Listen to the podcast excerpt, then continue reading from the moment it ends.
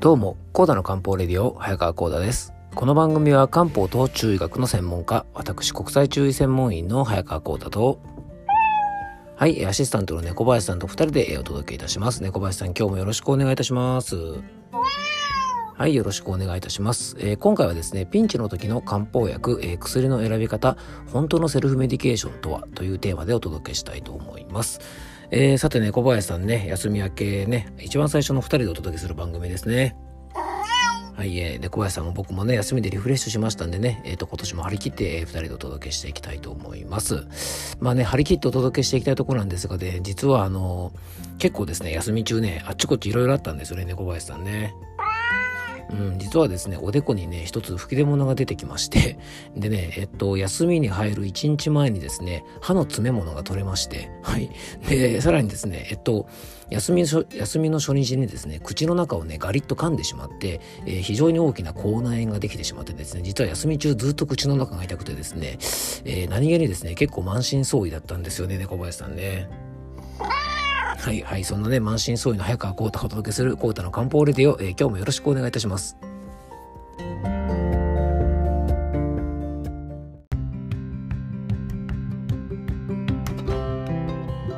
はい。というわけでね、今日の本題の方に入っていきたいと思います。えっと、冒頭ですね、満身創痍なんて話をしたんですが、口内炎はですね、あの、本当ね、口の頬の内側をですね、ガリッと噛んでしまってですね、結構痛かったんですよね、休み中ね。でね、あの、歯の方はですね、まあ、詰め物というか、なんていうのかな、銀、銀歯っていうのかな、金歯っていうのかな、こう、ね、歯の治療をした後にですね、被せるものがありますよね。あれがですね、えっと、金曜日の、休みの日の前の晩の夜にですね、ポロッと取れてしまってですね、もう歯医者さんがやってなくてですね、まあ、あの、幸いですね、あの、普通に物を噛むことができたので、まあ、そちら側の歯はね、なるべく使わないようにして、あの、食べたりしたんですがね、まあ、休み中にまあ食べ過ぎるなっていうですね、あの、神様のおぼし飯なのかなと思ってですね、僕としてはプラスに捉えて、え、休み中過ごしておりました。はい。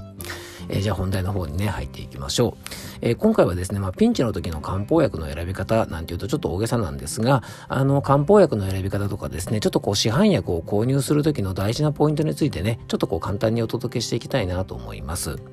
えー、漢方薬というのはですね、まあ、僕はね、この番組で繰り返しお届けしておりますが、例えばね、〇〇病だから〇〇糖というふうにですね、病名で決めるということはね、基本的にないんですね。そこが基本的に西洋医学のお薬を選ぶのとの違いなんですよね。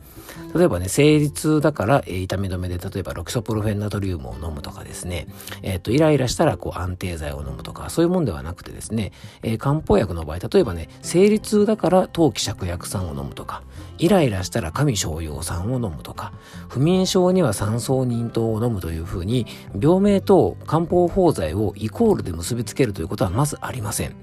だからですね、生理痛だからといって、陶器芍薬酸を誰でも飲むわけでもありませんし、生理痛以外の不調でも飲みます。で、神商用酸という薬も、イライラしたら必ずこれではなくて、他に使うものもありますし、神商用酸という薬はイライラだけで飲むわけではないんですね。なので漢方では同じ病気でも原因や体質生活環境によって使う薬が異なるというですね同病一ね同じ病気でも、治し方が違うよというのが考え方の基本なんですね。で、あの、これはまあある意味当然で、普通に考えてもですね、原因から不調を治そうと思ったら、同じような症状でも原因によって治し方はちょっと違いますよね。まあ、例えばね、頭痛の時に貧血で痛いのか、ストレスで痛いのか、肩こりで痛いのか、鼻炎が原因で痛いのか、冷えて痛いのか、頭痛が起きている原因によって必要な生活習慣の改善と必要なお薬は異なりますよね。で、これはね、何も病名でお薬を選ぶ西洋医学を否定してるわけではないですし、漢方の方がいいですよって言ってるわけではないんですね。まあ、西洋医学のようにですね、シンプルに原因に関わらず、例えば頭痛の場合は痛み止めで痛みをとりあえず止めとくことっていうのも大事だし、それで助かってる方が多いのも事実です。で、大事なことはですね、漢方のいいところと西洋医学のいいところ、両方活用して、結果としてですね、皆さんの日々が生活を楽にすることだと思うんですよね。あの、どっちがいいか悪いかっていう見方は、それ自体が非常に僕はナンセンスだと思います。なので、漢方薬を使ってね、体調を改善したい場合、西洋医学のお薬ではなかなか治らなくて漢方を使いたいなという場合は、まあ、きちんとね、専門家に相談して漢方薬を選んでもらうことが、まあ、大前提だと思うんですが、まあ、すぐ近くに専門店がないとか、夜や出先などで相談することができないとか、まあ、そんな時にね、風邪をひいたとか、頭痛がするとか、吐き気をするとか、胃の調子が悪いというか、こういうね、困った時に漢方で何とかしたい、まあ、そんな時も多々あると思うんですね。なので、そんな時はですね、ある程度自分で漢方薬を選ぶね、ポイントだけ押さえておくと、トラブルに素早く対応できるんじゃないかなと思います。で、漢方薬選びのポイントは、自分の体質をまず知ることなんですね。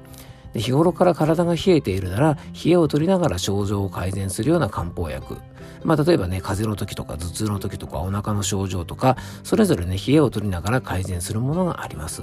で、ストレス型で調子を崩しやすいなら、気の巡りを整えながら治療するような漢方薬とか、ね、むくんでしまって水分過多でですね、調子を崩しやすい方は水はけを良くしながら整える漢方とか、一度ですね、ご自分の体質チェックをしてみて、ある程度体質を確認してから選ぶとね、漢方薬選びで大外れすることが少なくなります。えっと、番組詳細にね、リンク貼っとくのでよかったらご覧いただきたいんですが、えっとね、ここから注意学っていうようなね、体質をチェックするようなね、あの、すごくわかりやすいさ、いいサイトもあるのでね、もしよかったらそんなの見ながら自分の体質を知っておくといいんじゃないかなと思います。ね、年末年始とかもそうですが、胃の調子が悪い時でもね、食べ過ぎでね、調子が悪いのか、冷えて調子が悪いのか、ストレスで調子が悪いのかね、そういった意味で、あの、ちょっとこう使う漢方薬をね、自分で少し変えることができたら効果も高いですよね。で、自分の今の体の状態を冷静に考えたり、家族の状態を一度冷静に考えるとね、どの漢方薬を使ったらいいかの判断もできると思いますので、まあ、いざという時にね、まあ、事前にあの、購入するときはね、専門家に聞いて、あの、こういう時に飲むのこう何かありますかって形で何種類か揃えておいて、まあ、自分の今の体調を見てね、ご家庭でチョイスされると、まあ、いいんじゃないかなと思います。で、最後にですね、ちょっとね、あの、薬の選び方、もう一つですね、一般薬を選ぶ時のポイントなんですが、すごく簡単なんです。結構ね、多くの方が、えー、一般の市販薬買う時に、えー、商品名でね、何々くださいっていう風に結構言ったりすると思うんですよね。まあ、この番組なんでね、商品名言っちゃう。例えば、風邪ひいたので、うんと、なんだろう、例えば、ルルくださいとかっていう風にね、言うんですけども、あの、実はですね、これ商品名ではなくて、ぜひね、ドラッグストアとかそういうとこでお薬買う時も、あの、商品名じゃなくてですね、ぜひね、症状で、ね、薬局とか薬店とかに症状を伝えてね、お薬をこう選ぶようにした方がいいと思います。でね、保険薬とかで健康維持をするとか、それだったらいいと思うんですけどもね、例えば痛みとか風邪とかいろんな不調があるときは、あの、自分でね、お薬を名前で選ぶんではなくて、症状をちゃんと言って、お薬をね、選んでもらうっていうこと、これがすごく大事だと思いますし、まあ、これがね、本当のセルフメディケーションだと思いますので、まあ、市販薬選びの時のポイントは、商品名でなく、症状を伝えましょうということをね、今日はお伝えしたいなと思います。え最後に僕からご案内がありますので、よかったら最後までお聞きください。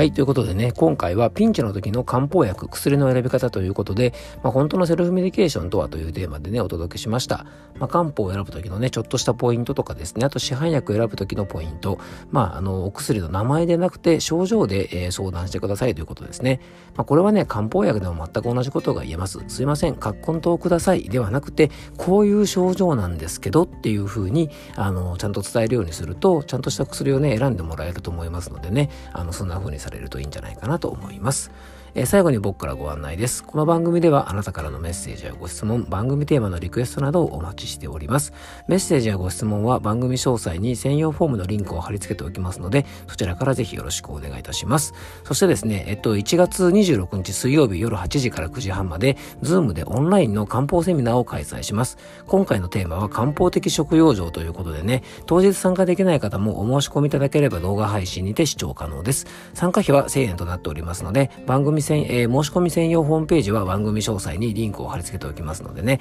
そちらからぜひよろしくお願いいたします。そして、ノートのオンラインマガジン、早川幸太の漢方ラボでは、早川幸太が人生を楽しむための漢方的養生法を中心に、心と体の健康のサポートになる記事を毎日投稿しております。月額500円で全ての有料記事とマガジンメンバー特典として先ほどご紹介したオンラインセミナーに無料でご参加いただけますのでね、えー、番組でお話ししているような美容や健康に関する情報を文章でお毎日読みたいというですね、メルマガ的に活用していただけると思いますので、えー、オンラインセミナーに参加したいという方含めてね、とってもお得なノートのマガジンとなっておりますので、興味がある方はぜひ覗いてみてください。えー、今日も聞いていただきありがとうございます。どうぞ素敵な一日をお過ごしください。漢方専科サーター薬房の早川幸太でした。では、また明日。